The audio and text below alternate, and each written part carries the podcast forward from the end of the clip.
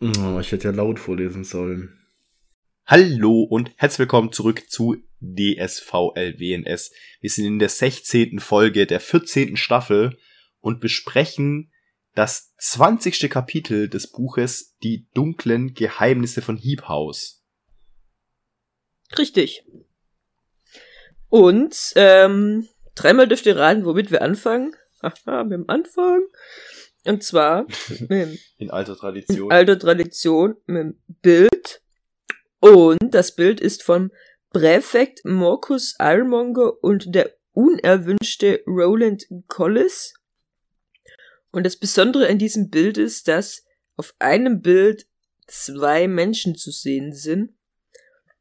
Einmal vorne vermutlich Präfekt Marcus Ironmonger mit seiner Fake-Geburtsgegenstand-Medaille. Mm.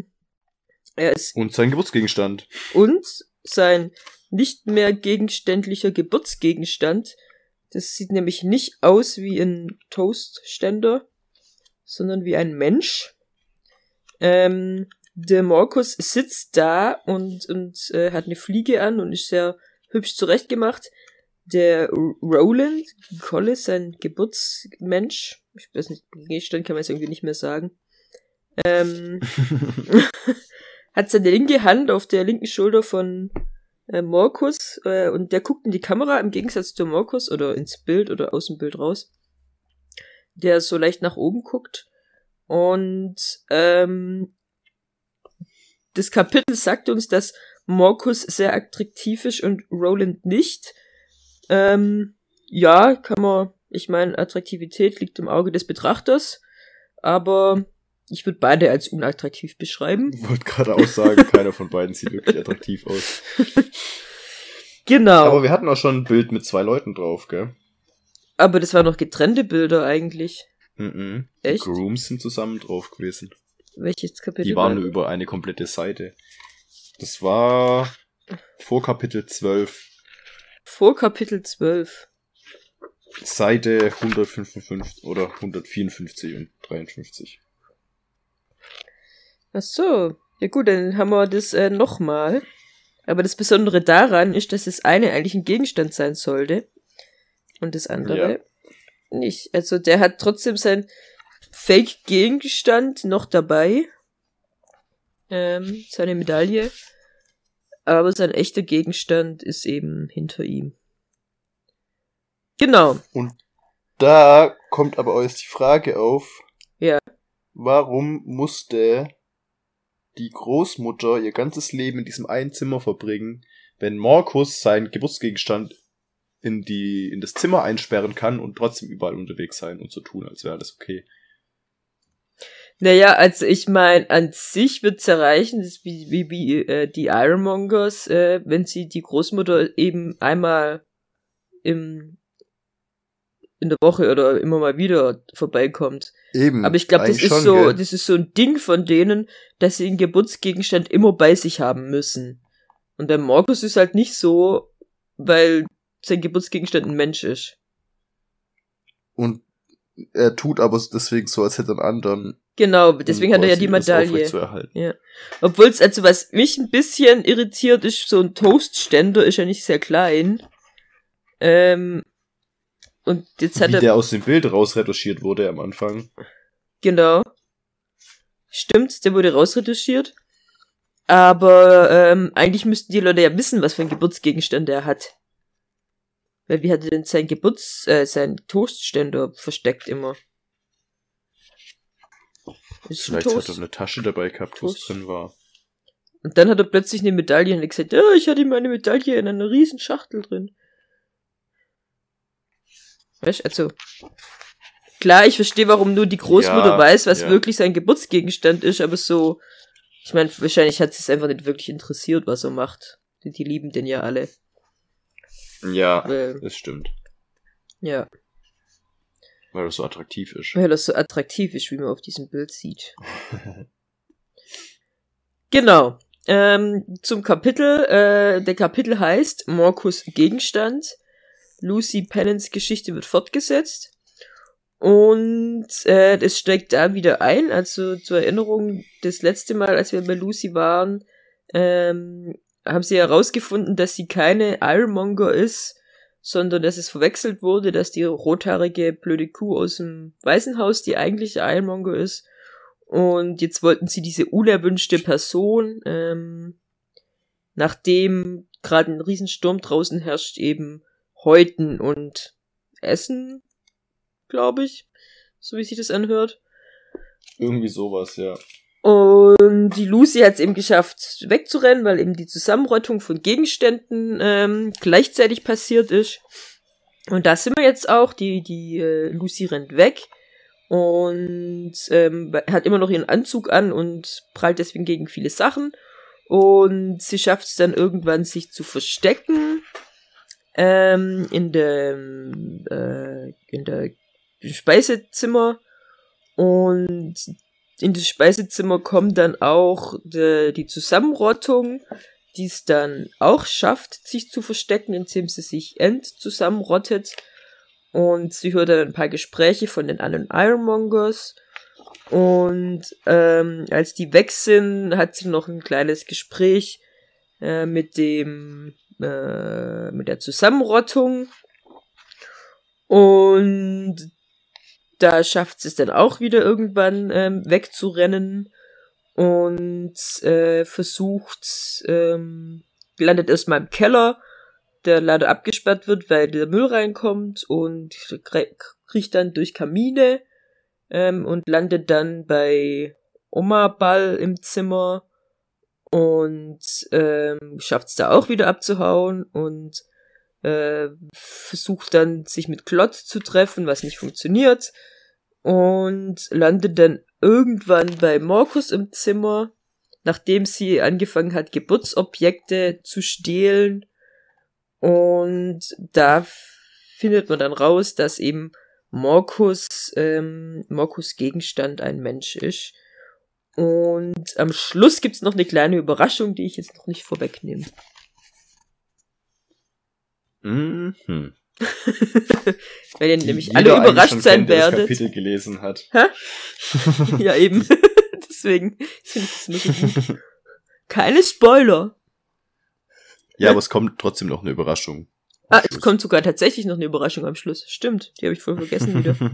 Obwohl wir vor fünf Minuten drüber geredet haben. Dürf, dürfen wir nicht, nicht mal fünf Minuten. Dürfen wir nicht vergessen. Dürfen wir nicht vergessen, ja. Ah, doch, schon fünf, stimmt, die Folge geht ja schon. Ja, die Folge geht schon länger wie fünf Minuten. Das kam mir so kurz vor. Du erzählst so gut. genau. ähm, gut, also dann äh, am Start, wie gesagt, die Lucy rennt, ähm, hat eben noch ihr Leder Lederzeug an und kann deswegen nicht richtig sehen und ähm, beschließt dann eben, dass äh, sie irgendwann fällt sie eine Treppe runter und hat keine Ahnung, wo sie ist und beschließt dann, dass sie das Lederzeug eben weg ausziehen Loswerden. muss, ähm, weil sie eben nur gegen Zeug rennt und Sachen rennt und schafft es dann da, indem sie ähm, Löcher vergrößert, dem zu entkommen und ähm, stellt dann fest, dass sie in der Küche gelandet ist, ähm, was natürlich nicht so praktisch ist, da das das Reich Dass von es ja kochen wollen. Mrs. Groom ist und die angekündigt hat, sie häuten zu wollen und deswegen sollte sie vielleicht nicht in der Küche sein, genau. Ähm, sie denkt dann noch so kurz, ja, ihr könnt ja mein Lederzeug essen. Und ähm, ja, dann hört sie eben Leute kommen, ähm, die eben sie suchen und ähm, drüber reden, dass sie ähm, die Haut von ihr haben wollen. Weil sie vermutlich Da habe sie ich überlegt, wollen sie sie essen oder wollen sie die Haut zum irgendwas draus machen? Ich glaube beides. Also die wollen sie essen, Ja, sie essen, aber ihre Haut. aber weißt ihre ob sie- Haut wollen sie irgendwie komplett haben. Keine Ahnung. Vielleicht Ja, macht sie da Pergament ja. draus. Ja, irgendwie sowas. Ja.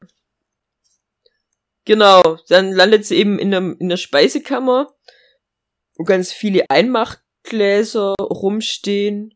Und da stellt sie sich dann kurz noch vor, wie das wäre, wenn da ein Glas mit ihrem Namen dastehen würde und sie würde Wo da sie drin rumschwimmt. rumschwimmen Hm. würde. Ja, genau. Also sie hat, sie hat echt immer eine sehr, wie nennt man das, ähm, blühende Fantasie. Fantasie. Ja. Genau. Dann hört sie einen ohrenbetäubenden Krach. Und ähm, also sie es ist ein bisschen so, dass sie da drin hockt und äh, sich nicht traut, wieder zu gehen, obwohl sie weiß, dass sie eigentlich gehen muss. Und durch diesen Krach, der auch eben das Haus zum Beben bringt, ähm, tänzelt auch ein Glas Senf auf die Kante zu und fällt runter. Und das bringt sie dazu, wieder weiter zu, zu gehen. Weil es halt Krach war und sie dann Angst hat, dass da Dass sie aufmerksam oder dass sie halt, aufmerksam gemacht wird oder genau. ja. Und ist dann eben in der Speisekammer und ähm, sie überlegt sich dann, ob das Dach runtergerissen wurde, weil das ist ein riesen Krach gewesen. Und ähm, ja. Und dann hört sie auch Leute schreien vor Schreck oder Schmerz, das kann sie nicht sagen. Und Und zwar durchgängig schreien. durchgängig schreien, ja, genau. Ununterbrochen, ja. ja. Also da scheint wohl irgendwas abzugehen. Da scheint irgendwas abzugehen und vielleicht ähm, sind sie auch nur erschrocken von diesem Ding, von äh, wie das aussieht. Und dann rennen eben Leute rum und sie, sie hört es und denkt sich, okay, ich muss irgendwas machen, weil sonst finden die mich. Und sie weiß nicht, ob sie raus soll oder bleiben soll oder, also sie ist ein bisschen ratlos und landet dann in einem anderen Schrank. Ähm, also ein Wäscheschrank, wo sie sich dann ähm, rein rettet, Wühlt. reinwühlt. Ein Ach, tiefer, ziemlich hoher Schrank. Und ähm, sie, sie überlegt sich dann so, was passiert, wenn sie gefunden wird, ähm, dass sie eben mit dem Messer auf sie losgehen und sie häuten werden und ähm, sie überlegt sich, dass dieses große Ding, das sie bekämpft haben, also die Zusammenrottung, wie wir ja wissen, dass sie die wahrscheinlich erledigt haben und jetzt sind sie hinter hier wieder her. Und sie wundert sich noch, warum Hm. sie auf einmal so, Ja. so wichtig ist. Ja, Ja, so auf einmal, ja, ist es so wichtig. Davor war es so niemand und jetzt. und jetzt, ja, also nicht auf auf gute Jagd Art nach ihr. wichtig, aber äh, Ja. schon irgendwie wichtig. Ja, dann ähm, überlegt sie sich noch, dass sie das jetzt als Versteckspiel ansehen sollte und dass es hier bestimmt in diesem riesen Gebäude viele Plätze zum Verstecken gibt. Ähm, und verliert dann so ein bisschen das Zeitgefühl, hat keine Ahnung, wie lange sie schon in diesem Schrank ist. Und ähm, guckt da die ganze Zeit aus dem Schlüsselloch in den Raum rein. Und dann sieht sie plötzlich, dass da sehr viele Dinge und Gegenstände in den Raum hereinkommen. Und, Und sich da sammeln. und sich da sammeln. Und sogar eine große Zinkbadewanne ist dabei. Und äh, die bewegen sich alle selbstständig. Und wir treffen auch eine alte Bekannte wieder. Die Teetasse mit einem merkwürdigen Steg, also die Barttasse. Ähm, Die Barttasse. die Barttasse ist auch wieder da. Eine meiner Lieblings äh, Personen, kann man fast schon Person sagen, Eine der Lieblings... in, in Ja. diesem Buch. die Barttasse. Ähm, Ja, da, da haben wir ja erst, oder habe ich ja erst inzwischen rausgefunden. Da habe ich ja mich gefragt, woher ich das sch- schon mal Mm. gehört habe. Stimmt. Ja. Waldo hat, hat sich äh, gemeldet bei mir. Gesagt, hey, das war ich, kannst dich dran erinnern? Ein, das hab ich dir erzählt. ein euch sehr bekannter Waldo war das sogar. Ja, Ein. Ne, hat mir, hat mir Ja, ein morphierter, nee, nicht morphiert. Wie heißt das, wenn man sich entwickelt? Wie die Pokémons. ev evolved, Evolved. entwickelt. ein evolvierter. glaub, also, Aber das ist die glaub, Frage, ist das jetzt ein Fort- Fortschritt oder ein Rückschritt? vielleicht weder noch, einfach eine Transformation zu etwas Oh. anderem. Ja. Sehr gut. Ein transformierter Waldo. Es ist doch... Ein Transformer! wär- Oh mein Gott. Ja? ja, ich habe gerade überlegt, wie man das bei, bei Raupen und Schmetterlingen nennt. Verpuppen. Aber da, ich würde es, glaube ich, dann auch als, als, als eine Transformation, glaube ich, ist einfach. Hm. Wie nennt man das da? Bei- Transformation? Da- ich- das nennt ich- sich ich- bestimmt anders. Haben wir nicht auch eine Nachricht von, von Waldo bekommen? Haben wir die schon Doch, vorgelesen? doch. Nee, also ich glaube die nicht. Ah, das müssen wir dann auch noch machen. Machen wir am Ende von der Folge, oder? Ja. Weil jetzt mittendrin ist, glaube ich, ein bisschen komisch. Ja. Transform. Ein transformierter Waldo. Transformer. Genau. Jetzt bin ich gerade ein bisschen. Ja, Jetzt ja, muss ich ja, mich ja, wieder ein bisschen äh, sammeln. ich habe gerade Metamorphose. Metamorphose. Genau, ich wusste, dass es nicht transformieren heißt. Bei, bei, bei äh, Schmetterling. Ja, Metamorphose. Ähm, ein metamorphierender, metamorphosender, Ein Metamorph. ein Metamorph, ein Meta-Waldo. Waldo. Ein Meta. uh, jetzt wird's richtig Meta. Irgendwie ist es schon Meta, oder? Bei dem Waldo zumindest. ja, irgendwie schon. Irgendwie schon. Gut, zurück zum Kapitel. Vor allem, Ja, dieser Waldo hat ja diesen Prozess schon mehrmals mitgemacht. stimmt, der hat sich öfters Er ist, mal. kein, er ist kein Schmetterling, er ist irgendwie was anderes. er kann ja sich vor- und So eine rückverwandeln. Raupe, ja. Ja. Ist halt ein besonderer, ein besonderer äh, Waldo. Ein besonders metamorphierendes Wesen. Hm. Obwohl, andererseits haben wir ja auch Waldos, die ja auch mit dem Podcast dabei waren. Aber die waren da immer als Waldos dabei. Aber die waren immer als Waldos dabei, stimmt. Ja, Stimmt, ja. die waren ja nie anders dabei. Crazy, ey. Crazy. Gut. Ja, die Barttasse Auf jeden Fall, da. genau. Die- Die Badtasse ist wieder aufgetaucht. Ja, Und ein Wasserkessel rennt zur Tür und macht sie zu. Finde ich auch geil. das finde ich auch gut. Ja, und dann verbarrikadieren, barri, pff, barri, Verbarrikadieren. verbarrikadieren sie die Türe. Kennst du das, wenn du irgendwas sagst und du merkst, es ist falsch, aber du da fällt Aber nicht mal du ein, kommst wie schon das drauf, wie richtig es richtige, ja. So, irgendwas stimmt hier nicht, aber ich weiß nicht was. Irgendwas ist falsch, aber was kann man jetzt sagen? Ja, ja, ja, das kann ich. Hm. Gut. Ähm, und dann fangen die äh, Gegenstände an, sich zu vereinigen und Zu etwas mit Beinen zu zu werden. etwas mit Beinen. Und die Beine sehen auch so aus wie Beine und bewegen sich wie Beine. Und dann ähm, merkt sie irgendwie, dass sich da ein Mensch gestaltet. Also zumindest sieht's auch wie ein Mensch. Mit dem Badewanne als, mit der Badewanne als Bauch. Und die, ähm, dieses Objekt, also dieses Objektmenschen-Ding, das haben wir ja schon kennengelernt bei Klotz, der wurde davon ja verfolgt. der wurde, ja, genau. Ähm, und das jammert und seufzt, als hätte es große Angst.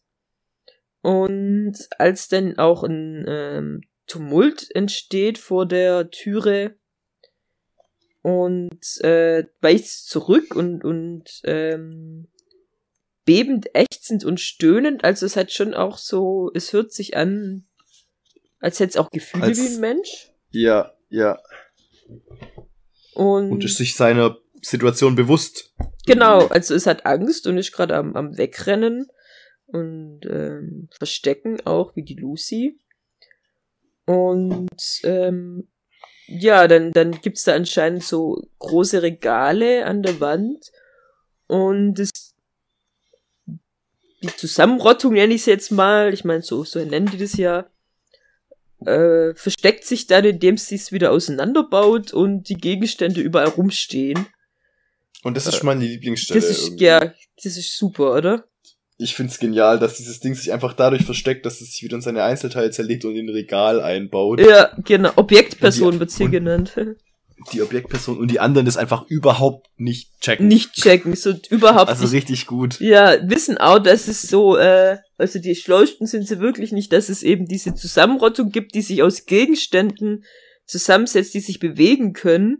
Und die suchen dieses ganze Ding im ganzen Haus und kommen nicht mehr auf die Idee, in ihren Speiseraum, wo sie jeden Tag reingehen, zu gucken und zu denken, ups, was macht denn da diese ja Zinnbadewanne? Ja. Und diese Barttasse, die habe ich ja noch nie gesehen. Komisch, die muss da jemand vergessen haben. Gut, aber die haben jetzt ja auch gerade andere Sachen im Kopf. Die wollen ja essen. Genau, die wollen essen.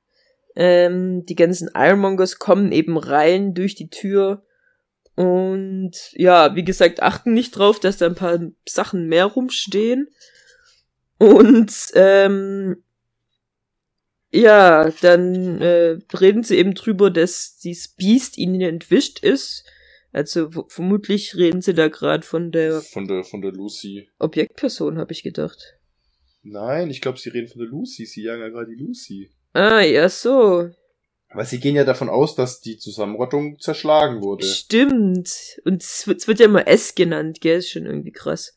Ja. Ja. Und ähm, stimmt, ja klar, sie wollen ja dann auch was davon abschneiden. Ähm, und äh, wollen sie erstmal eine Weile in den Kühlraum hängen. Und ähm, ja, reden eben drüber, dass, also sie sind nicht nett, diese Menschen dort. Nee, nee, also das sind ja echt Ja. Unmenschen. Udenmenschen, wirklich. Und dann gibt's anscheinend Suppe. Und ja, genau, sie sind eben erleichtert, dass die Zusammenrottung aufgelöst wurde. Und ähm, das Besondere ist, dass das Tischgebet in diesem Abend von Mr. Briggs gesprochen wurde, nicht vom Butler. Und Mrs. Pickett ist anscheinend Und auch nicht da. Genau, von der hört man gar nichts. Genau.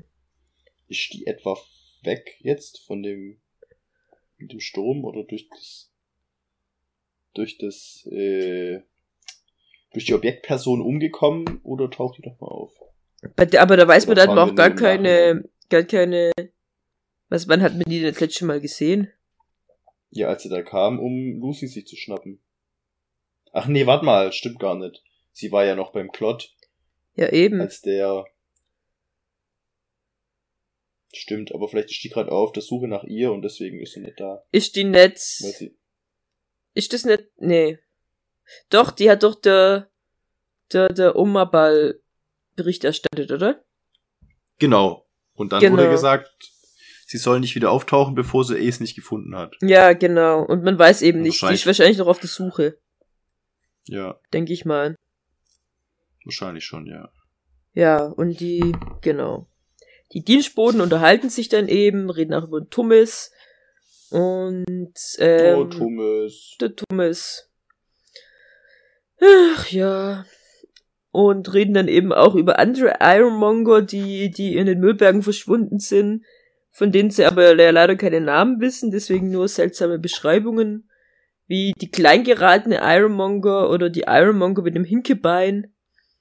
Ähm, Oder die, die immer die Mangel bedient hat. Genau. Oder sowas. Ja, also es ist immer noch so, dass die äh, sich nicht an Namen erinnern. Und dann überreden Jedenfalls sie. nicht von den Ironmongers. Genau, von den Ironmongers, ja. Die haben ja auch keine Namen. Also, ja. Ja. Genau. also eigentlich haben sie ja schon Namen. Ich weiß nicht, ob ihr das mitbekommen habt. Äh, ja. Gut. Vergessen sie nur und heißen es Ironmonger. Ja. Ja, genau. Die ähm, reden dann noch drüber, dass hoffentlich die Türen halten werden Und ähm, dann erfährt man eben, dass es so sowas wie eine Schleuse gibt. Also es gibt die äußeren Türen und dann die inneren Türen. Und dass wenn die äußeren Türen einbrechen, dann ähm, wird nur ein kleiner Teil überflutet von dem Müll und die inneren Türen halten dann hoffentlich noch den Müll auf.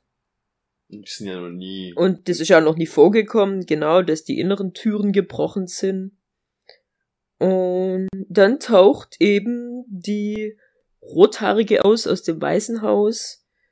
Ähm, und sie wird dann so freundlich äh, empfangen, wie wie die Lucy empfangen wurde, eben auch mit diesem, du bist jetzt zu Hause, du gehörst zu uns.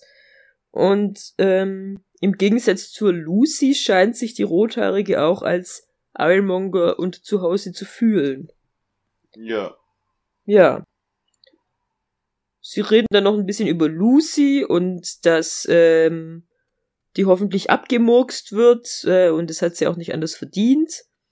Und dass sie. Ja, ebenso mit dem hat sie sich selbst eingebrockt. Ja, genau, das hat sie sich so. selbst eingebrockt. Ja.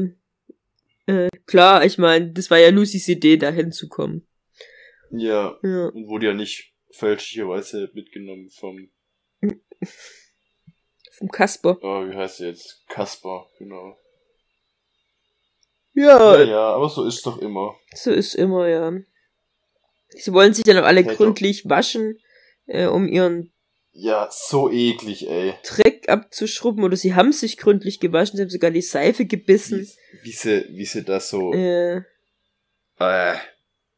Ja, also wirklich richtig eklig.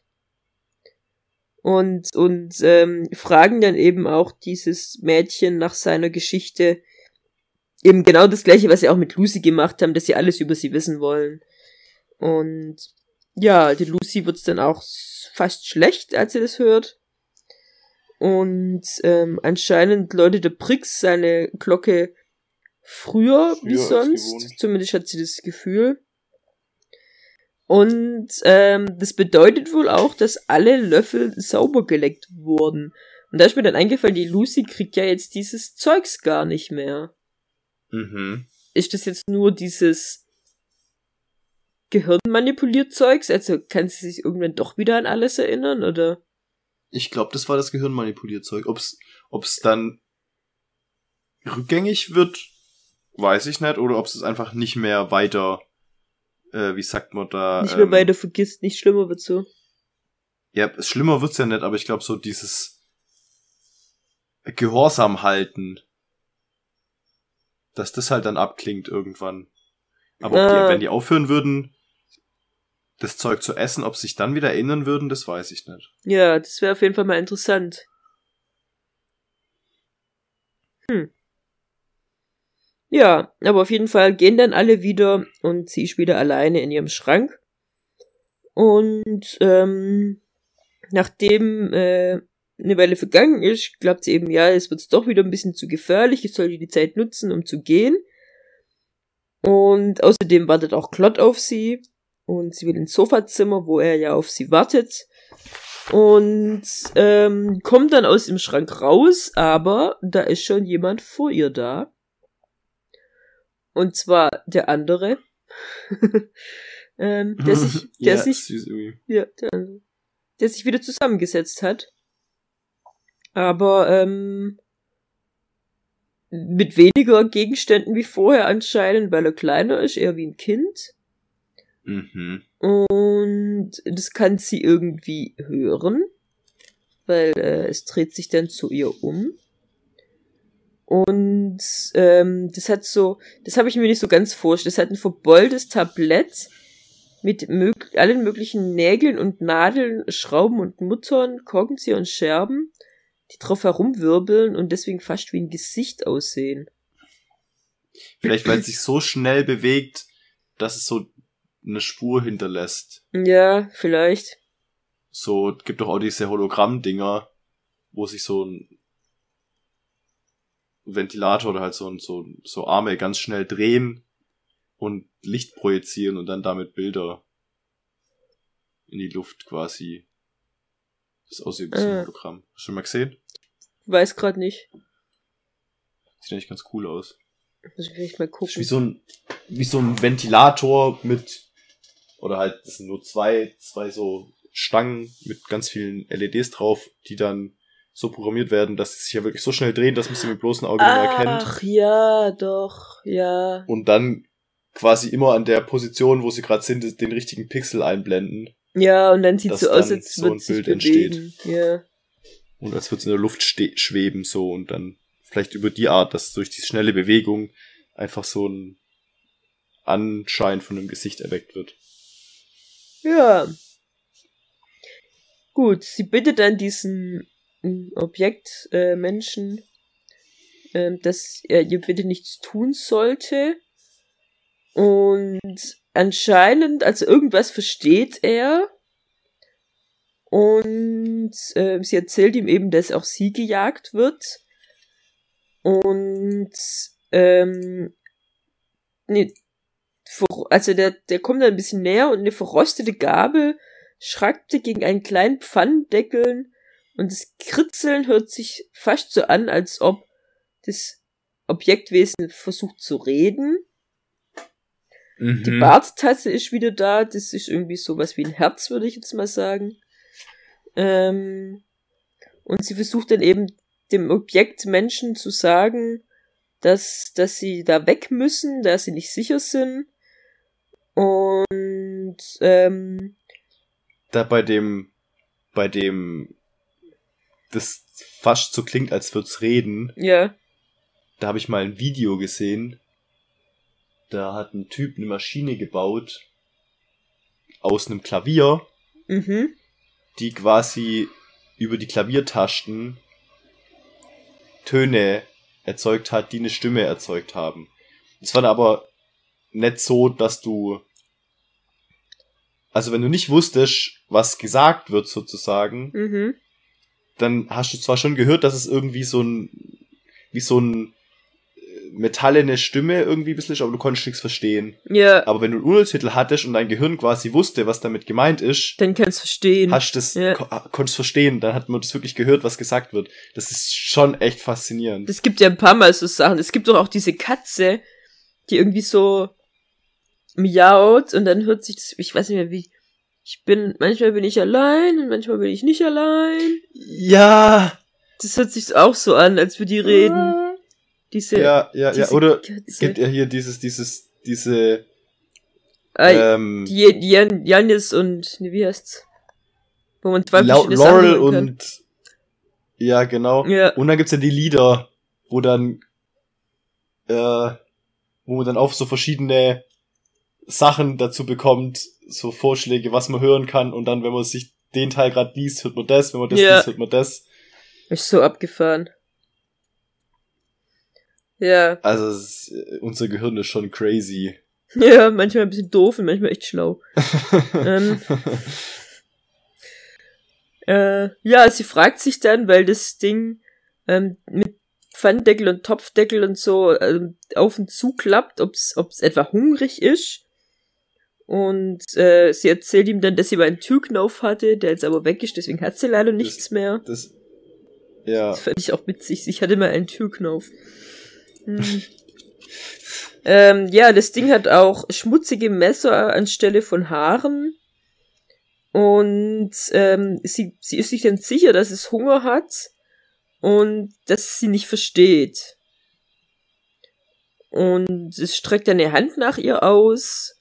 Um, und die wird dann auch ziemlich genau beschrieben. Das irgendwie besteht aus Salbentöpfchen und Teekesseltüllen und einem Pfeifenrohr und ähm, aus einer Blechflöte. Und sie versucht immer noch mit dem zu reden. Und ähm, sie befürchtet dann irgendwann, dass das Ding, dass er endlich weg muss, bevor sie gefunden wird und deswegen diesem Objektmenschen sie jetzt äh, da aufgehalten wird. Mhm. Und sie fragt sich dann, aber wie soll ich sie loswerden? Diese traurige, sehns sehnsüchtige Ansammlung. Ja. Oh, das ist schon, also manche Formulierungen sind echt schon cool. ja. Ähm, ja, sie fängt dann irgendwann, warum auch immer, auf Schubkasten, also so äh, Schubladen Ja, wollt's ja aufzuziehen. Noch was. nach was zum Essen sucht zum sucht. Essen und äh, befreit damit lauter Gegenstände, die sich auch bewegen können, die dann eins nach dem anderen da rausfliegen und der Objektperson sich anschließen, die dann eben wieder größer wird und wächst und dabei beifällig klappert. Und ähm, ja, dann denkt sie, okay, das ist meine Gelegenheit. Äh, solange das noch wächst, muss ich go muss ich go goen, muss ich gehen. Ich muss goen. Es muss goen. Ähm, und sie muss zu Klott gehen. Und dann kommen da auch noch Reu Ro- sag mal. Dann kommen da auch noch Leute. Und dann eben anstatt nach oben zu Klott, wie sie es eigentlich vorhatte, rennt sie dann nach unten, ähm, weg von den Leuten. Und sie rennt immer tiefer und tiefer, ist jetzt sogar tiefer wie der Bahnhof. Und dann hört sie aber plötzlich Rufe, dass zugemacht werden soll, dass die Luken dicht gemacht werden sollen, weil der Müll durchbricht. Und sie scheint es noch nicht so ganz zu realisieren, was das bedeutet, weil sie rennt immer weiter. Und irgendwann ist sie eben alleine und es gibt nur noch sie, kein Mensch ist mehr in ihrer Nähe. Und hört noch ein letztes Mal alles dicht machen und dann sind eben Türen und Luken verriegelt und zugeschlagen. Und dann begreift sie endlich, was das alles Ja. bedeutet. Shitty. Ja, nämlich Ich bin auf der falschen Seite. ich bin auf der falschen Seite, die vorderen Doppeltüren sind durchgebrochen, der Müll kommt rein und ich bin jetzt ähm, auf der falschen Seite. Ich bin eingesperrt äh, zwischen Vordertür und zweiter Tür. Das fand ich aber dann auch cool, dass sie sagt, okay, deswegen hat man mich also nicht gefunden, die sind gar nicht hinter mir hergerannt, die haben die Luken dicht gemacht. mhm. Ähm, genau. Und ähm, ja, die Ironmongers fühlen sich sicher und sie ist eben da und fragt sich dann, was sie tun soll. Hört schon den Müll kommen und äh, erinnert sich dann, ach ja, es gibt hier Auswege, es gibt Kamine. Und dann macht sie sich eben auf, auf die Suche nach einem Kamin das mit der preußisch-Blaukammer habe ich nicht so ganz kapiert, was das. Dass sie da die Schuhe einkochen und Und dann kommt da preußisch-blau raus. das habe ich auch nicht ganz verstanden. Was ist nochmal preußisch-blau? Das, äh, ich habe das mehrmals gelesen und ich habe es irgendwie nicht kapiert, was, was da die Information ist. Preußisch-blau, das ist eine Farbe, oder? Ja, aber was für eine? Blau? Preußisch Blau wird auch Berliner Blau genannt. Ist, ist nicht so, dass Blau eigentlich eine Farbe ist, die super selten in der Natur vorkommt Ja, doch. und dass es quasi dann blaue Pigmente zu kriegen total schwierig war und vielleicht war das irgendwie Und warum sind dann Schuhe blau?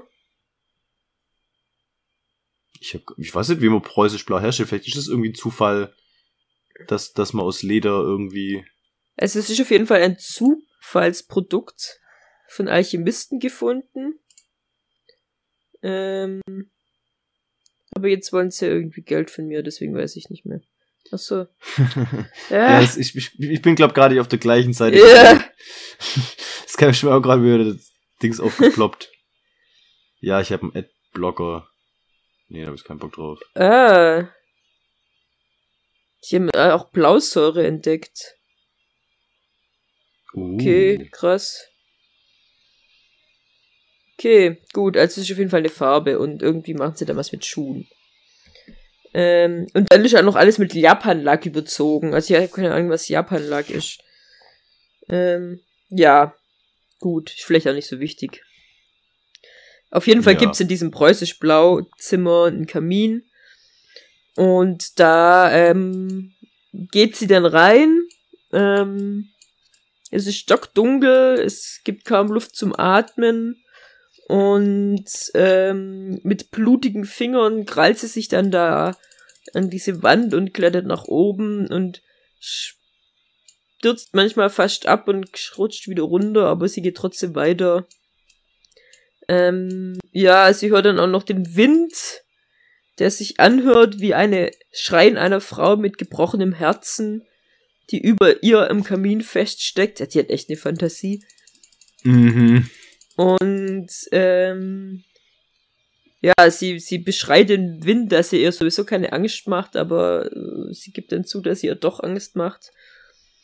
Und ähm, irgendwann hört sie eben von unten den Müll durch den Kaminschacht drängen. Und ähm, merkt dann, okay, scheiße, wenn ich jetzt abrutsche, dann bin ich verloren, weil dann lande ich im Müll. Und dann kommt auch noch äh, von oben äh, Müll durch den Schacht geregnet. Also Nägel und Schrauben und andere Kleinteile die durch den Kamin eben durchfallen und sie kratzen und äh, ihr kleine Schnitte geben. Und mhm. sie ist dann irgendwann äh, Also Lucy, geht's richtig gut da. Auf voll Blut Fall. und voll Ruß, genau. Also da geht's gerade super. Ähm, und dann fängt dann noch plötzlich jemand an, ein Feuer zu machen in diesem Kamin. Und dann kann sie nicht mal mehr atmen und sie denkt sich dann noch, okay, scheiße, wenn ich jetzt hier drin bleib, dann das freut die Grooms, weil dann bin ich schon mal fertig gebraten, dann müssen sie sich mal die Mühe machen, mich zu braten.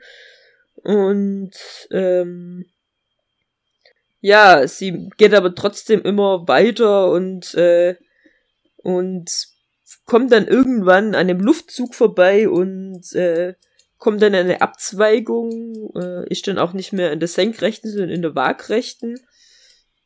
Und klettert dann in diese Abzweigung weiter oder kriecht da weiter. Und aber irgendwann ist der auch nicht mehr waagrecht, sondern es geht wieder senkrecht runter und das merkt er aber zu spät. Und dann ähm, kommt dir ein Lichtschein entgegen. Dann. Ähm, oder was sie ist, die auf den Lichtschein zurast. Und landet in einem offenen Kamin. Ja. Ja, da, la da, da landet sie dann, da rast sie runter, fliegt sie runter von, von irgendwo oben und landet, bumm. Ich weiß nicht, warum ich das nochmal gesagt habe. Ich bin, glaube ich, echt ein bisschen durch heute. Gott. Alles okay. Wir haben Zeit. ja, ähm, sie merkt dann, dass da jemand im Zimmer liegt, der schläft. Und am Anfang merkt sie nicht, äh, ich ich Mann, Frau, keine Ahnung, wahrscheinlich ein Erwachsener. Und ähm, geht dann in das Zimmer rein und denkt dann, okay, jetzt sehe ich doch vielleicht aus wie eine rote Ratte, weil das so hat das Mädchen aus dem Waisenhaus sie genannt. Ja, weil sie so zerzaust ja. ist und von Kopf bis Fuß mit Ruß beschmiert und mit, blutig. Mit und Ruß und Blut. Ja, und dann ähm, guckt sie sich eben in dem Raum um, der sehr elegant ist. Und äh, das sind eben auch dann viele eleganten Sachen, silberne Haarbürsten, Handspiegel, eine Fotografie mit einem Bilderrahmen, der aus Silber ist und einem Typ mit Zylinder, der einen Messingnachttopf in der Hand hat. Und äh, aber das einzig komische in dem Raum ist eine Bratpfanne auf dem Nachttisch was sie ein bisschen wundert, weil warum dieser elegante Raum und dann die Bratpfanne. Und dann kommt ihr aber, okay. Dann ist sie bewusst. Ah. Das ist das Geburtsobjekt. Und ähm, ja, dann stellt sie auch fest, dass sie die Ironmongers ja gar nicht besonders mag. Die äh, haben sie wirklich nicht gut behandelt. Und dieses Ding will ich jetzt haben. Ich, ich finde die so cool. Das ist meins. Ja. ja. Aber ist das, ist das ihre, einfach ihre Kleptomanie? Ich glaube, die wird von Geburtsobjekten, weil alles andere hat sie Oder, nicht geklaut. Genau, ist das, ist das, das Geburtsobjekte für sie nochmal, nochmal eine andere Wirkung auf sie haben. Vielleicht eben auch, weil sie keine Ironmonger ist. Ja, vielleicht, genau. Und weil sie trotzdem an, die, nochmal. an irgendwie ja. gebunden ist an das. Und deswegen beschließt sie also, dass sie jetzt, sie könnte sie auch dann als Waffe benutzen äh, mit dem sie notfalls zuschlagen können. Foreshadowing. Und Foreshadowing. Das ist die Überraschung am Schluss. Und ja. Klaut dann eben dieses alberne Geburtsobjekt ähm, und ähm, fühlt sich dann dabei sehr gut und äh, wie auch beim bei diesem Türknauf, den sie ja geklaut hat oder eingesammelt, in dem Fall war es ja eher, ähm, fühlt sie sich als tut sie endlich mal etwas eigenes besitzen, das nur ihr gehört. Und dann nimmt Ja. sie das eben mit und geht aus dem Zimmer raus. Was ja, was ja schon irgendwie nochmal so diese, diese Verbundenheit, die es zu diesen Geburtsobjekten hat. Das hat es ja so, sowas hat es ja mit dem Knauf ja auch schon. Genau, die, also die So wird schon bisschen. von denen angezogen, also ein bisschen von diesen Geburtsobjekten. Ja. Sie stellt sich dann noch vor, was es für ein Geschrei geben wird, wenn die morgens aufwacht und ähm, will dann jetzt zu Klott. Und dann ähm, geht sie eben zum Sofazimmer, findet auch den Weg ziemlich schnell. Und jetzt kommt so ein Teil, wo man denkt so, äh, echt jetzt. Versteckt sich denn da eben im F F Sofazimmer und wartet auf ist. Und Klott kommt Ah. nicht. Und dann ähm, versteckt sie sich da so ein bisschen. Und dann kommt jemand rein, der eben lange Hosen anhat. Und das heißt, es kann ja nicht Klott sein. Ja. Ja, so, ach komm, das ist nicht dein Ernst. Dieser Mensch mit den langen Hosen setzt sich dann hin und scheint auf was zu warten. Aber jetzt, was wartet der da jetzt? Und ich warte doch auf Klott. Und dann ähm, Und dann zieht er auch noch scheint er auch noch irgendwie zu bemerken, dass dann eine Bratpfanne unterm Bratpfanne unter ist im die Sofa liegt vor. und die vor und nimmt sie. Woher wusste der jetzt, dass da die Bratpfanne ist? Das ist ja komisch. Dann steht er auf und läuft und, und wartet anscheinend und dann macht er noch eine Schramme in seinen Schuh und, und äh, sie ärgert sich Glück. nur drüber. Ja, genau. Und ähm, ja, dann geht er endlich und kommt aber doch noch mal kurz zurück. Und ja, dann beschließt sie eben, dass sie da nicht sicher ist, weil da dieser komische Schuhmensch immer rumläuft und äh, muss doch wieder gehen. Und ähm, geht dann eben und hört dann plötzlich Schritte hinter sich, ähm, wo sie dann wieder ein bisschen abhauen will und macht dann verschiedene eine Zimmertür auf und ist dann ähm, bei jemand im Raum und ähm, ja, vers versucht dann eben Klott zu finden, indem sie Zimmer für Zimmer durchsucht und fängt eben im ersten an und es, aus irgendeinem Grund, sie kann sich gar nicht erklären, warum fängt sie an, Geburtsobjekte zu klauen. So geil.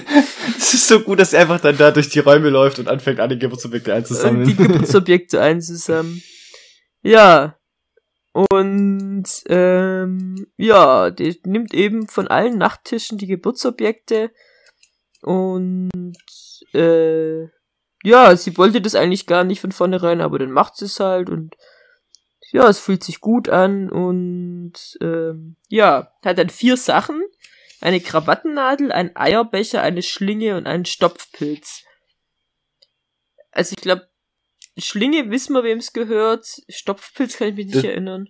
Das weiß ich auch nicht mehr. Ich glaube, das, das, ich habe auch überlegt und ich glaube, die das einzigste, was was mir eben eingefallen ist, war die Schlinge. Ja, genau.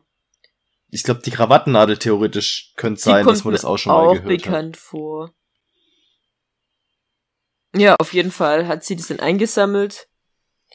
Und ja, sie merkt dann auch, dass diese Objekte bei ihr irgendwas bewirken. Und ähm, findet dann eben auch den Damenschuh, äh, den der sogar beim Schlaf im Körper trägt. Und ähm, genau, irgendwann kommt sie eben. Ich will mal gucken, ob das schon wieder. Ach ja, es erzählt noch, dass sie ständig gebissen und gestochen wird, weil da so viel. Klapp Stimmt. Ja, so ist. eklig. Ja, das da eben äh, auf den Geburtsobjekten sitzt und wahrscheinlich auch auf den Menschen. Und ähm, der Sturm geht immer noch weiter und irgendwann äh, in einem Flur geht so ein Fenster auf äh, und die Dienstboten versuchen das wieder zu verriegeln. Und da kommt aber ganz viel Müll schon rein und Möwen kommen rein, die dann den Dienstboten, Ja. der die Tür zuhält, angreifen Auch noch attackieren. und, und wegziehen wollen und seine Schnürsenkel aufmachen. Und ähm, irgendwann kommen dann eben ähm, dann haben sie eingestellt, dass das Haus bricht und irgendwann kommt dann der Wer kommt denn da? Irgendjemand kommt mal. Der dann eben sagt, okay, scheiße, wir müssen dieses. Ach, der Butler. Der Butler kommt. Hier, das stimmt, ja, genau. Der Butler Das kommt. Storage. der dann eben sagt, okay, äh, das bringt nix, der, der macht erst noch ein bisschen Kung Fu mit den Möhren, äh, mit den Möhren, Gott, mit den Möwen. Und, ähm, ja, es sagt dann eben, okay, das ganze, die ganze Etage muss, äh, hier Gesperrt evakuiert werden. werden. Also es scheint ein ziemlich heftiger Sturm zu sein, äh, ein ziemlich gefährlicher. Es gibt mehrere Mülldurchbrüche, Ja. und ähm, die Lucy haut dann auch wieder ab und kommt an dem äh, an dem Menschen vorbei, der die die Oma-Ball äh, bewacht, an dem Ironmonger, der da schläft. Sie stellt sich dann noch vor, dass wenn es so weitergeht, wird er noch verschüttet im Schlaf. Und dann äh, kommen wieder Schritte und dieser Mensch mit seinen Schuhen Mit und der Schramme im Schuh. Schuh kommt vorbei und ähm, ja, sie denkt sich dann, okay, das wird bewacht, das muss wichtig sein, da gehe ich mal rein. Weil äh, es ist ja immer gut, wenn man auf der Flucht ist, dass man in die hochbewachten, wichtigen Bereiche geht. Mhm. Ähm, und kommen dann in einen Raum, in dem ein riesiger marmorner Kamin steht. Hm, wo könnte das denn sein? Was? Wo, wo quasi zwei nackte Frauen wo zwei nackte Frauen. drauf sind. Ja, Quasi nackte Frauen. Also, keine Ahnung. keine Ahnung, wer das, sein das jetzt sein könnte. Ich habe wirklich auch keine Ahnung. Auf jeden Fall wohnt in diesem Raum anscheinend eine alte Frau, die wach ist und sie hört. Ähm, Ja. Und sie versteckt sich dann. Eine arme, alte, Die arme alte Frau. gebrechliche Frau. Ja, am Anfang ist ja noch nicht so. Er sagt nämlich, hey, hier ist jemand, Ja, ich ja. weiß es. Und ähm, verlangt eben, dass sie sich zeigt. Und die, Lucy denkt sich so, nein, nein, mach ich nicht, du kannst mich nicht zwingen. Und die, die äh, Oma bald fragt dann eben, okay, bist du's Ironmonger? Willst du wieder nach mir sehen? Ähm, ich bin auch nicht ärgerlich, sag nur, dass du's bist. Und der Zug ist anscheinend immer noch nicht angekommen, weil sie fragt danach. Ja, sie fragt ja. Und wenn's die Picket ist, dann fragt sie eben, hast du es gefunden? Und ähm, das reicht eben nicht nur eine Zusammenrottung zu zerstreuen, sie muss auch es finden. Ähm, äh, aber sie ja glaubt dann eben, dass es doch nicht ist, weil ähm, Ja, die wird das nicht machen. Sie wird erst kommen, wenn sie das S gefunden hat. Und dann kommt sie auf die Idee, okay, wenn es die alle nicht sind, wer kann es dann sein? Und dann ist es so, ist es das möglich? Ist es das S? Das S. Genau. Hat irgendwie den Weg hineingefunden. Das muss es sein. Das S. Wie das auch das S groß geschrieben. ja. Es ist Ja. Es. It. It. Das frisst jetzt gleich auf. Ja. Lockt sie mit dem Luftballon. in Kanalisation, ja. Und ähm, die Lucy überlegt sich noch, hey, ich sehe gar kein Geburtsobjekt von der. Komisch. Und plötzlich äh, ist diese alte Frau, die sie vorher eben sie als S bezeichnet hat, ähm, hört sich plötzlich schwach und verängstigt an. Und jammert eben, ja, ich bin allein hier und was willst du in meinem Zimmer? Keine besucht mich. Keiner besucht mich. Ich kann nicht gut sehen, aber ich rieche und höre dich. Das kommt, kommt mir so ein bisschen der Mhm. böse Wolf. Ja, ja, ja. Ähm, Damit ich dich besser fressen kann. genau. Und ähm, darf ich dich anfassen, deine Haut spüren? Das fand ich so eklig. Ähm, die andere Ironmonger, die hat irgendwie keine angenehme Haut. Also, äh. Ja, auch so, äh, Ja. Und dann mh, kommt sie eben so langsam in ihre Richtung. Und die Lucy versucht eben sich zu, zu gehen und merkt aber, sie hat kein Versteck mehr da in diesem, in diesem Zimmer. Und ähm, ja, die, die Frau erzählt noch, dass sie seit Jahren in diesem Raum ist, dass sie sich als Kind, weil diese marmorne Umrandung, die, die fragt sie sich, ob Lucy die praktisch angucken will. Und wegen der ist sie an dieses Zimmer gebunden und hat als Kind ist sie manchmal rausgehuscht und war bis bei der Treppe. Und, ähm, aber das ist auch schon lange her und die Treppe hat sie auch schon lange nicht mehr gesehen. Und also wie, wie das letzte Mal, irgendwie ist das eine alte, wirklich eine arme Frau, aber es ist ja echt eine blöde Kuh. Biest. Biest, genau. Und ähm, plötzlich kommt was durch den Kaminschacht gerauscht. Also auch wieder von oben, das fliegt auch wieder runter. Und da fällt sehr viel Zeug Das von ist oben runter. Kleidungs, Kleidungs, das weht halt durch die Kamine durch. Ja, das kommt, ja, das war halt, kam wahrscheinlich auch von draußen, oder? Das ist auch Müll. Ja, ja, ja. Hat es dann auch sich so überlegt, als es dann runtergefallen ist, äh, was das für ein Ding ist, das da auf sie zukommt.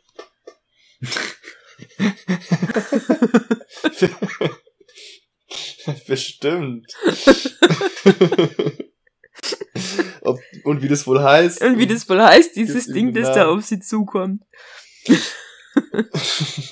okay, für die, die es nicht wissen, die die Anspielung jetzt nicht auf Anhieb verstanden haben. äh, Barbara redet gerade von einem Walfisch. Von einem Walfisch, ja. Von einem Walfisch. Und zwar, ähm, hat er einen Namen? Ich weiß gar nicht. Ich glaube nicht, oder? Ich glaube nicht. Nee, aber ein, ein, ein äh, von Ter äh, Terry Pratchett wollte ich gerade schon sagen. Hier von Douglas Adams und zwar per Anna durch die Galaxis. Ja. Also, Aha. vielleicht klingelt es bei manchen von euch. weil Douglas Adams wird ja schon die eine oder andere Person von euch gelesen haben. Der schreibt ja echt, echt coole Bücher. beziehungsweise Ich kenne gar, gar keine anderen Bücher als eben die Anhalter durch die Galaxis-Reihe. Die, was Mhm. sind's? Die fünfteilige Trilogie. Die fünfteilige. Ich glaube, ich habe bisher nur bis zum zweiten Teil Bänden. gelesen. Ich habe auch noch nicht alles gelesen, weil ich lese es ultra gern, aber das macht den Kopf einfach kaputt. Ja. Also irgendwann kann man immer weiterlesen, weil man einfach so einen Breikopf hat, weil das echt die Hirnwindungen komplett so verdreht. abgefahren aber ist, richtig genial, richtig genial. ja. Ja. Also es macht wirklich Spaß. Also Und diese, diese lest es euch. Stelle mit dem Walfisch ist einfach eine meiner Lieblings, also ich glaube meiner All-Time Favorites von irgendeinem Buch. ja, voll, voll. Das ist Und, genial. Ähm, soll ich dir was sagen? Mhm. Was? Ich habe zufälligerweise das Buch gerade neben mir liegen. Echt? Und ich werde es die, die Stelle vorlesen. Einen Moment, ich muss kurz suchen. Okay.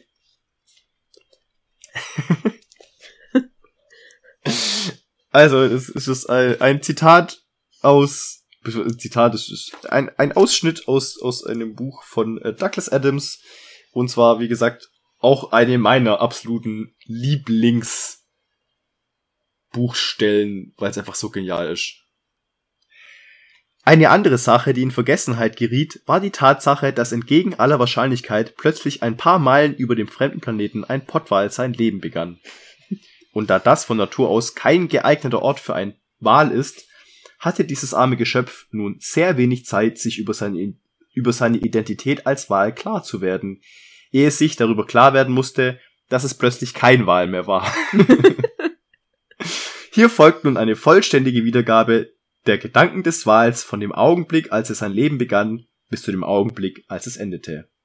Ah, was passiert denn hier? dachte er. Äh, Entschuldigung, wer bin ich? Hallo? Warum bin ich hier? Was ist der Sinn meines Lebens? Was meine ich wohl mit der Frage, wer bin ich? Nun mal ruhig.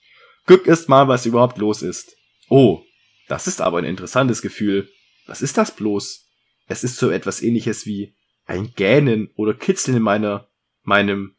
Also wahrscheinlich fange ich am besten erst einmal damit an, Namen für die Dinge zu finden, wenn ich aufgrund von, ich nenne es mal Schlussfolgerungen, überhaupt Fortschritte in dieser, ich nenne es mal Welt machen will. Also, ich nenne es mal meinen Magen. Gut.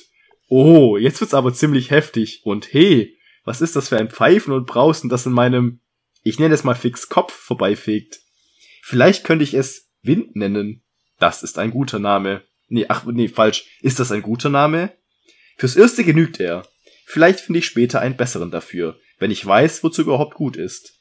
Es muss was verdammt Wichtiges sein, denn es gibt scheins eine irrsinnige, irrsinnige Menge davon. Hey, was ist das für ein Ding? Dieser, ich nenne es mal, Schwanz. Ja, Schwanz. Hey, ich kann damit ja wirklich ziemlich gut hin und her schlagen, was? Herrlich. Herrlich. Das fühlt sich einfach fantastisch an. Es bringt ja offenbar nicht viel, aber wahrscheinlich komme ich später noch dahinter, wozu das gut ist. Also, habe ich mir nun schon ein zusammenhängendes Bild von den Dingen gemacht? Nein, macht nichts. Hey, das ist ja wirklich aufregend, so vieles rauszufinden. So vieles, was ich vor, vor mir habe, wird mir, mir wird ganz schwindelig vor lauter Vorfreude. Oder kommt das vom Wind? Davon ist es aber wirklich sehr viel da, was? Und, Mann oh Mann, Junge, Junge, was ist denn das, was da so plötzlich schnell auf mich zukommt? So sehr schnell. So riesig und so flach und so rund. Das braucht einen riesigen, weiten, klingenden Namen. Wie un, un, rund, Grund. Das ist es. Das ist ein guter Name. Grund. Ob er wohl nett zu mir ist? Und der Rest, nach einem plötzlichen und sehr feuchten Aufprall, war Schweigen. Oh Gott. Es ist so gut und es ist so traurig und ich so, Es ist so, so düster. Und er freut sich so, dieser Wahl. ah, aber das, das, das Hallo-Grund ist ja aus dem, aus dem Film dann, glaube ich. Ja, Das sagt er nämlich Hallo-Grund. hallo Grund. Oh Gott. Oh Mann. Ja, aber, und genau so schreibt er seine ganzen Bücher. Das Ja. ist wirklich Ja, das ist super. genial, aber auch echt äh, schwi also schwierig, ist anstrengend. Ja, Wirklich anstrengend manchmal das zu lesen, weil es wirklich mit der Zeit, da muss man so viel mitdenken und um so viele Ecken denken.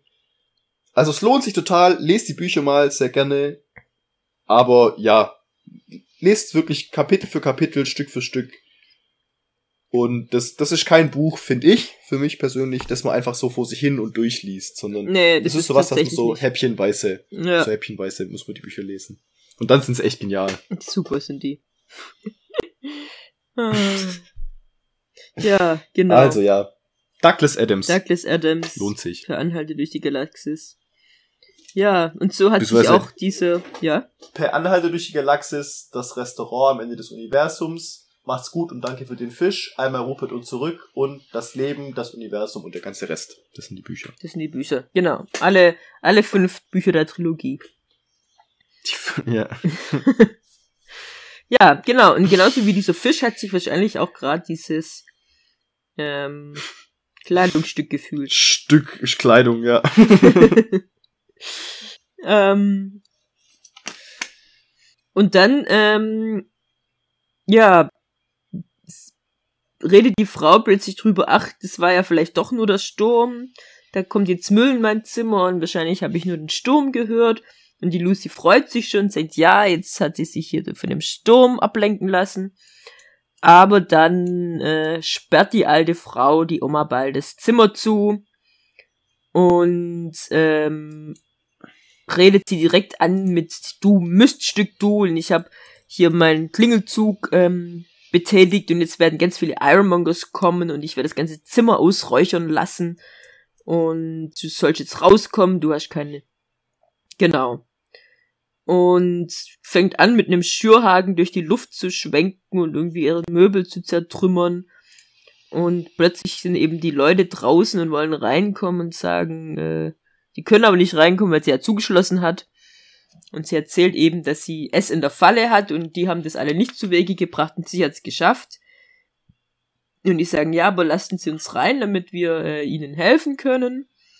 Und damit ihnen nichts geschieht, und die so, ha, mir, mir geschieht schon nichts, das ist sehr unwahrscheinlich. Ja, ja, mir. Ja. Mir. Und äh, die Lucy soll vor ihren Augen in Stücke gerissen werden.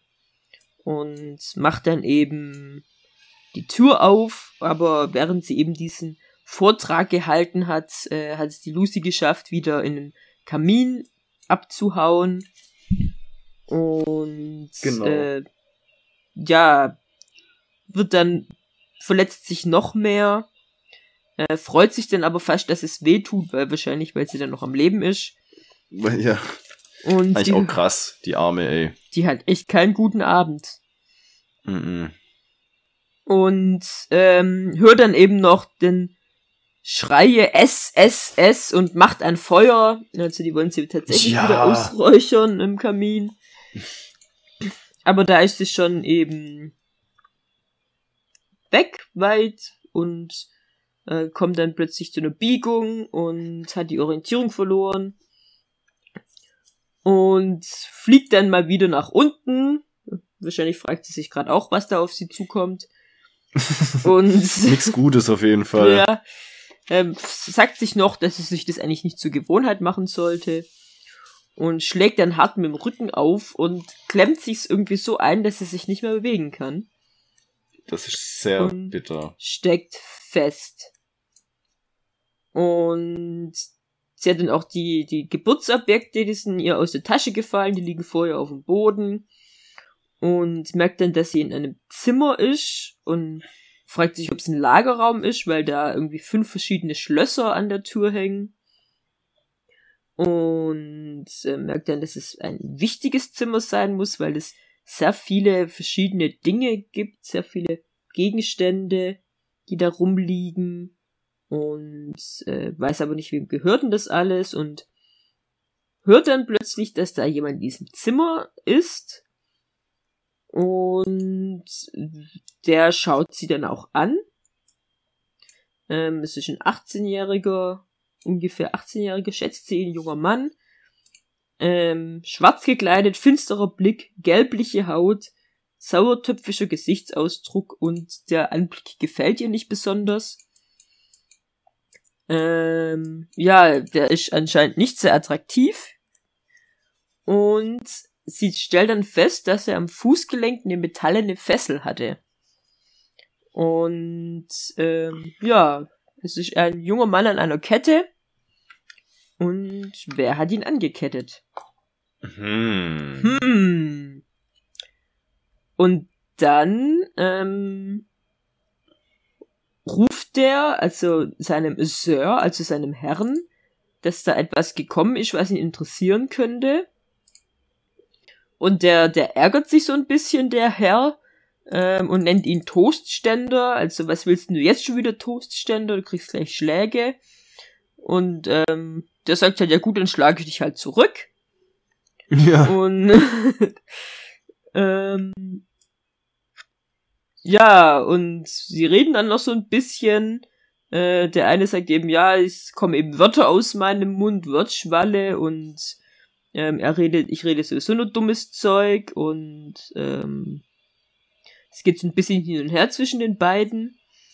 Der, der eine sagt, der, der, der Herr, also der Markus, wie wir das nachher wissen, ähm, wirft dem Toastständer vor, dass er auf seine Manieren achten wollte und der sagt, ja gut, du, du wolltest mich freilassen. Und Also, ja, ihr habt beide gelogen. haben beide gelogen. Beide Lügner. Und ähm, ja, der Markus will eigentlich nur nett zu, zum Toastständer sein und der sagt so, ja, warum? Da sehe ich, also sehe ich keinen Sinn drin. Ähm, und sie hassen sich gegenseitig, das ist doch, also, schon einfach eine Tatsache so. Und der Markus sagt so, nee, nee, ich mag dich gern, du bedeutest mir viel. Und er sagt, ja gut, ich kann dich trotzdem nicht ausstehen. Irgendwie, Ja. Also irgendwie finde ich es auch witzig, so wie der mit ihm redet. Und der Markus sagt eben, ja, dann verprügel ich dich eben jetzt gleich. Und dann sagt er, ja gut, dann jeden Schlag kriegst du zurück, wie beim letzten Mal. Und dann äh, haben sie sich, beim letzten Mal hat anscheinend der Toastständer eine gebrochene Nase gehabt und der Markus ein Brummständel für einen Monat. Ähm, Ja, und so geht es eben Scheint noch wohl so sehr nett miteinander umzugehen, ja. dieses Jahr, also es geht noch eine Weile so weiter und irgendwann kommt Markus endlich mal ins Zimmer und hat einen seidenen Hausmantel an und die Medaille, diese Fake Geburtsobjektmedaille hängt an seiner Brust und ähm, ist wie, wie gesagt anscheinend attraktiv, zumindest findet die Lucy ihn attraktiv. Und ähm, der fragt eben, ja, was haben wir denn da? Und der Toastständer sagt, wir, du Trottel, das ist wohl meins, ich hab's gefunden. Und sie sagt eben, hey, könnt ihr mir mal hier raushelfen, ich steck fest. Und ähm, der Markus fragt sich dann, ob man sie wirklich befreien soll, und was, also was wäre vorteilhaft Was haben sie davon? was haben sie ja, davon? also, oh, Könnten wir sie also so eklig, was Mann. ist jetzt besser für uns, dass sie da drin steckt oder dass wir sie befreien? Und dann sieht eben Markus die Geburtsgegenstände und, und erkennt auch ein paar davon äh, und weiß, wem die gehören und sagt dann, okay, Von Bonnerby, der Schuh vom Bonnerby. Und ja, dann stellt eben fest, dass die Lucy eine Diebin ist und ähm, fragt sie dann, ob sie auch sein Geburtsobjekt stehlen will und der Toastständer sagt eben, na schön, hier bin ich. und ähm, ja, die Lucy stellt dann eben fest, ach was, das ist dein Geburtsobjekt, aber der ist doch ein Mensch. Ähm, und ähm, Wie kann früher- das sein? ja, wie kann das sein? Früher mal war er ein Toastständer. Und ein silberner Toastständer, sogar aus echt Silber. Und ähm, ja, sie fragt dann eben, wie, wie bist du zum Mensch geworden? Und das wissen sie nicht. Also sagt zumindest der Toastständer, der Markus sagt, geh dich nichts an.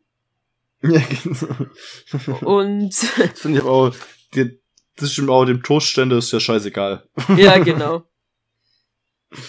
Und ähm, dann stellen wir irgendwann fest, also der äh, Toastständer sagt dann eben, hey, ich bin übrigens, heiß nicht Toastständer, ich heiße Roland Collis. Das ist sein Name. Und regt sich ein bisschen drauf auf, dass, drüber auf, dass der Markus ihn ihn bei seinem Namen nennt. Und dann äh, regt er Ja. sich auf und dann bekommt er aber zum Glück Medizin und die Medizin besteht aus Gin.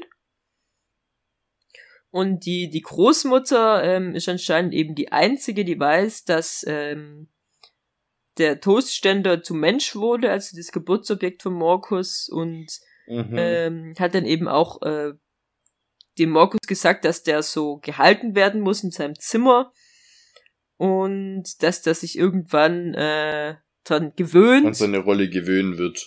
Genau. Und ähm, irgendwann, es geht eben wieder drum, ja, okay, Lucy will, dass rausgeholfen wird und er macht's aber nicht. Und irgendwann merkt er dann, ach, warte, ich weiß, wer du bist. Moment mal. Und ja. ähm, dass sie eben gar nicht hi- hierher gehört. Und die sagt eben, ja, ja, ich gehöre auch nicht hierher, deswegen versuche ich ja wegzukommen.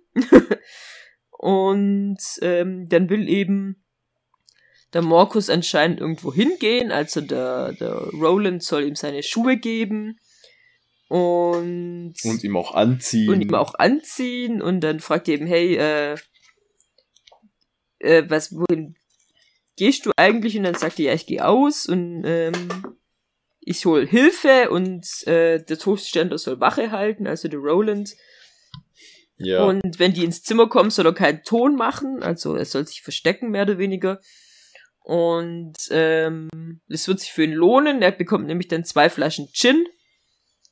Und ähm, dann geht eben der Markus zur Tür und zieht Schlüssel aus seinem Tasche und macht sich dran, die Schlösser zu öffnen.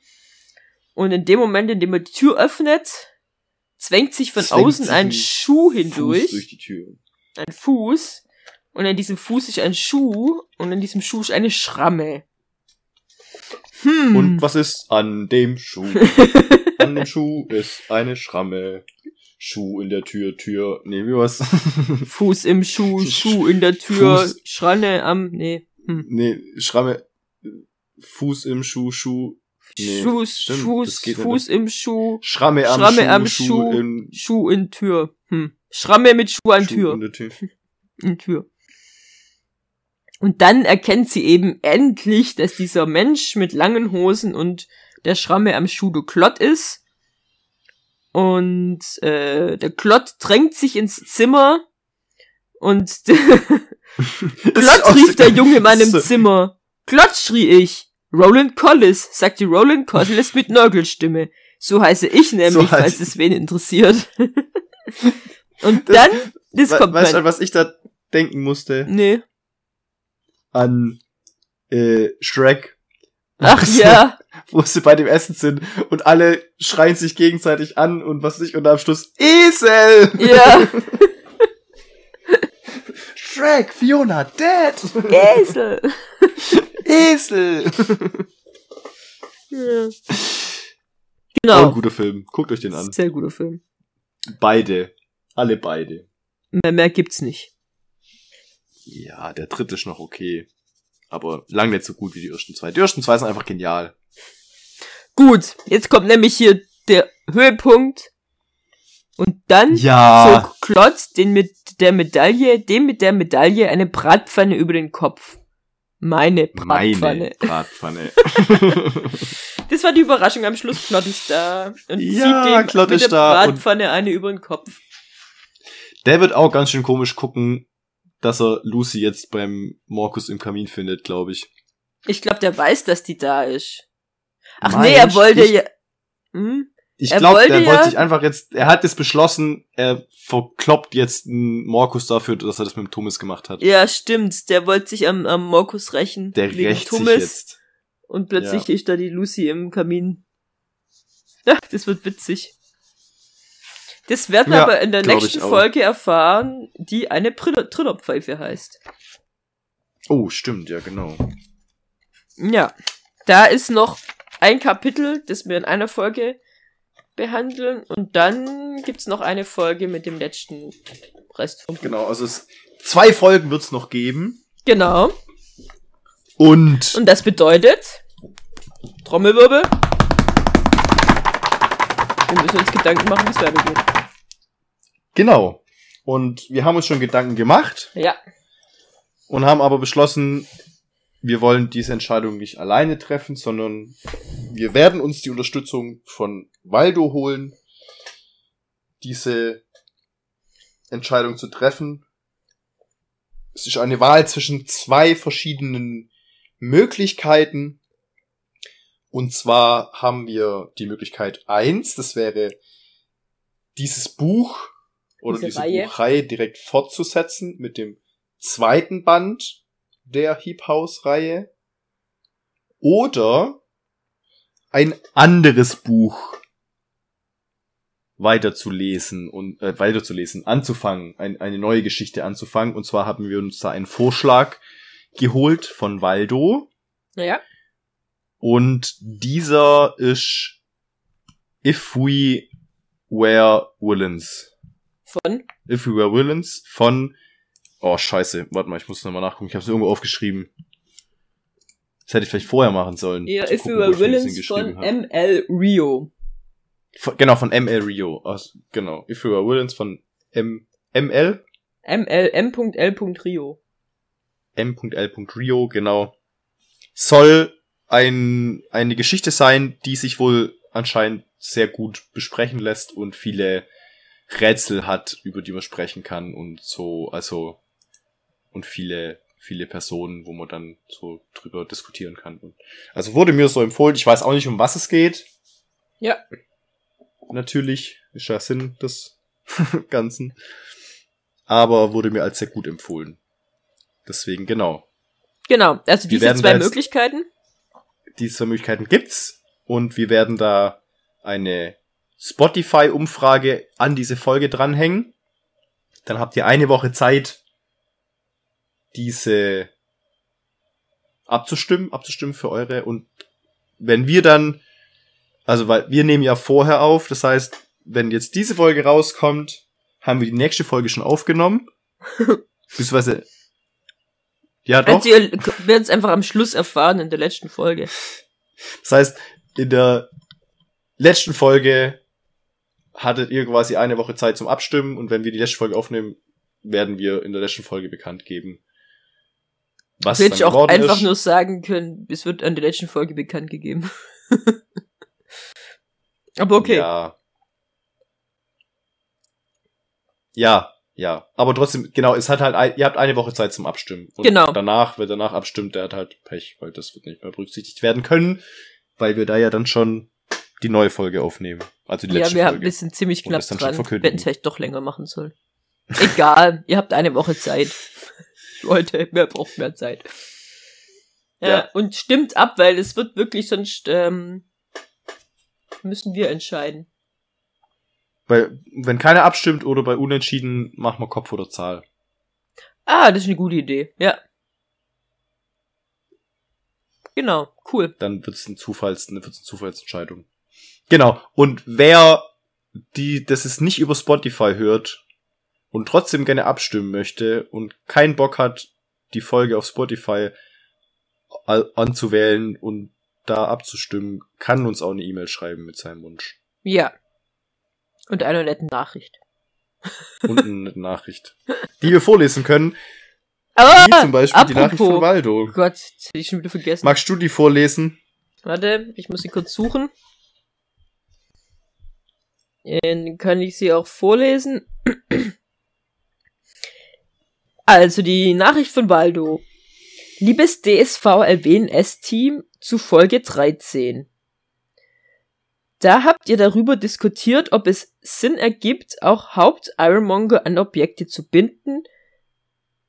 Zu binden. Also nochmal zur Erinnerung, da ging es drum, äh, wie das eben, wenn man an Objekte gebunden ist, dass man dann vor dieser Krankheit äh, sicher ist. Und da Und wurde ja irgendwie auch drin stand, dass man einfach nur ein Objekt, das mal ein Mensch war, in seiner Umgebung haben muss. Genau, einerseits steht um drin, dass man nur ein Objekt äh, in seiner Umgebung haben muss und dann steht drin, dass man aber sich auch an Objekte binden kann. Und wir haben uns ja gefragt, warum man das tun sollte, weil wenn man sein Geburtsobjekt verliert, wird man ja zum Gegenstand, auf jeden Fall.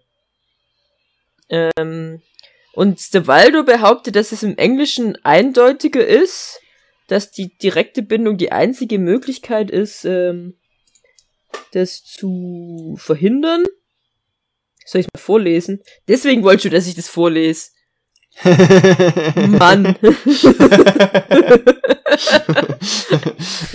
okay. Ich habe mich ein bisschen drum gedrückt, Englisch lesen zu müssen. Vorlesen zu müssen. okay. Also der Auszug ist, It has been discovered that the disease passes by a person who keeps close to them an ob objectified person. It will not turn them object as long as that person keeps that object beside them or has it to hold now and then. To be in proximity is normally enough. There is a way of connecting. Punkt. Enough. There is a way of connecting a person of flesh and a person of object. A portion? person? Portion? Portion? A mere crumb shall suffice. Of the object, person must be dissolved into liquid form and then injected into the flesh person, and a drop of blood of the flesh person be absorbed into the object person. Thereafter these two must be kept relatively close to each other, then the flesh person shall be safe from the foul illness, but only if he keeps his particular object about him. Ich finde, es macht's auch nicht viel klarer. Nee, finde ich auch nicht. Weil es heißt ja, wenn ein vielleicht objektiviert Objektiv hm. aber vielleicht ist das einfach sicherer. Ja, oder, also, es hat, also es steht eben, es wurde rausgefunden, dass die Krankheit eben nicht an eine Person übergeht, die eben ein, ein, eine Person, die ein Objekt wurde, bei sich hat. Ja. Und ähm, vielleicht auch ab und zu mal hält, aber in der Nähe zu sein ist in, in der Regel genug. Ja.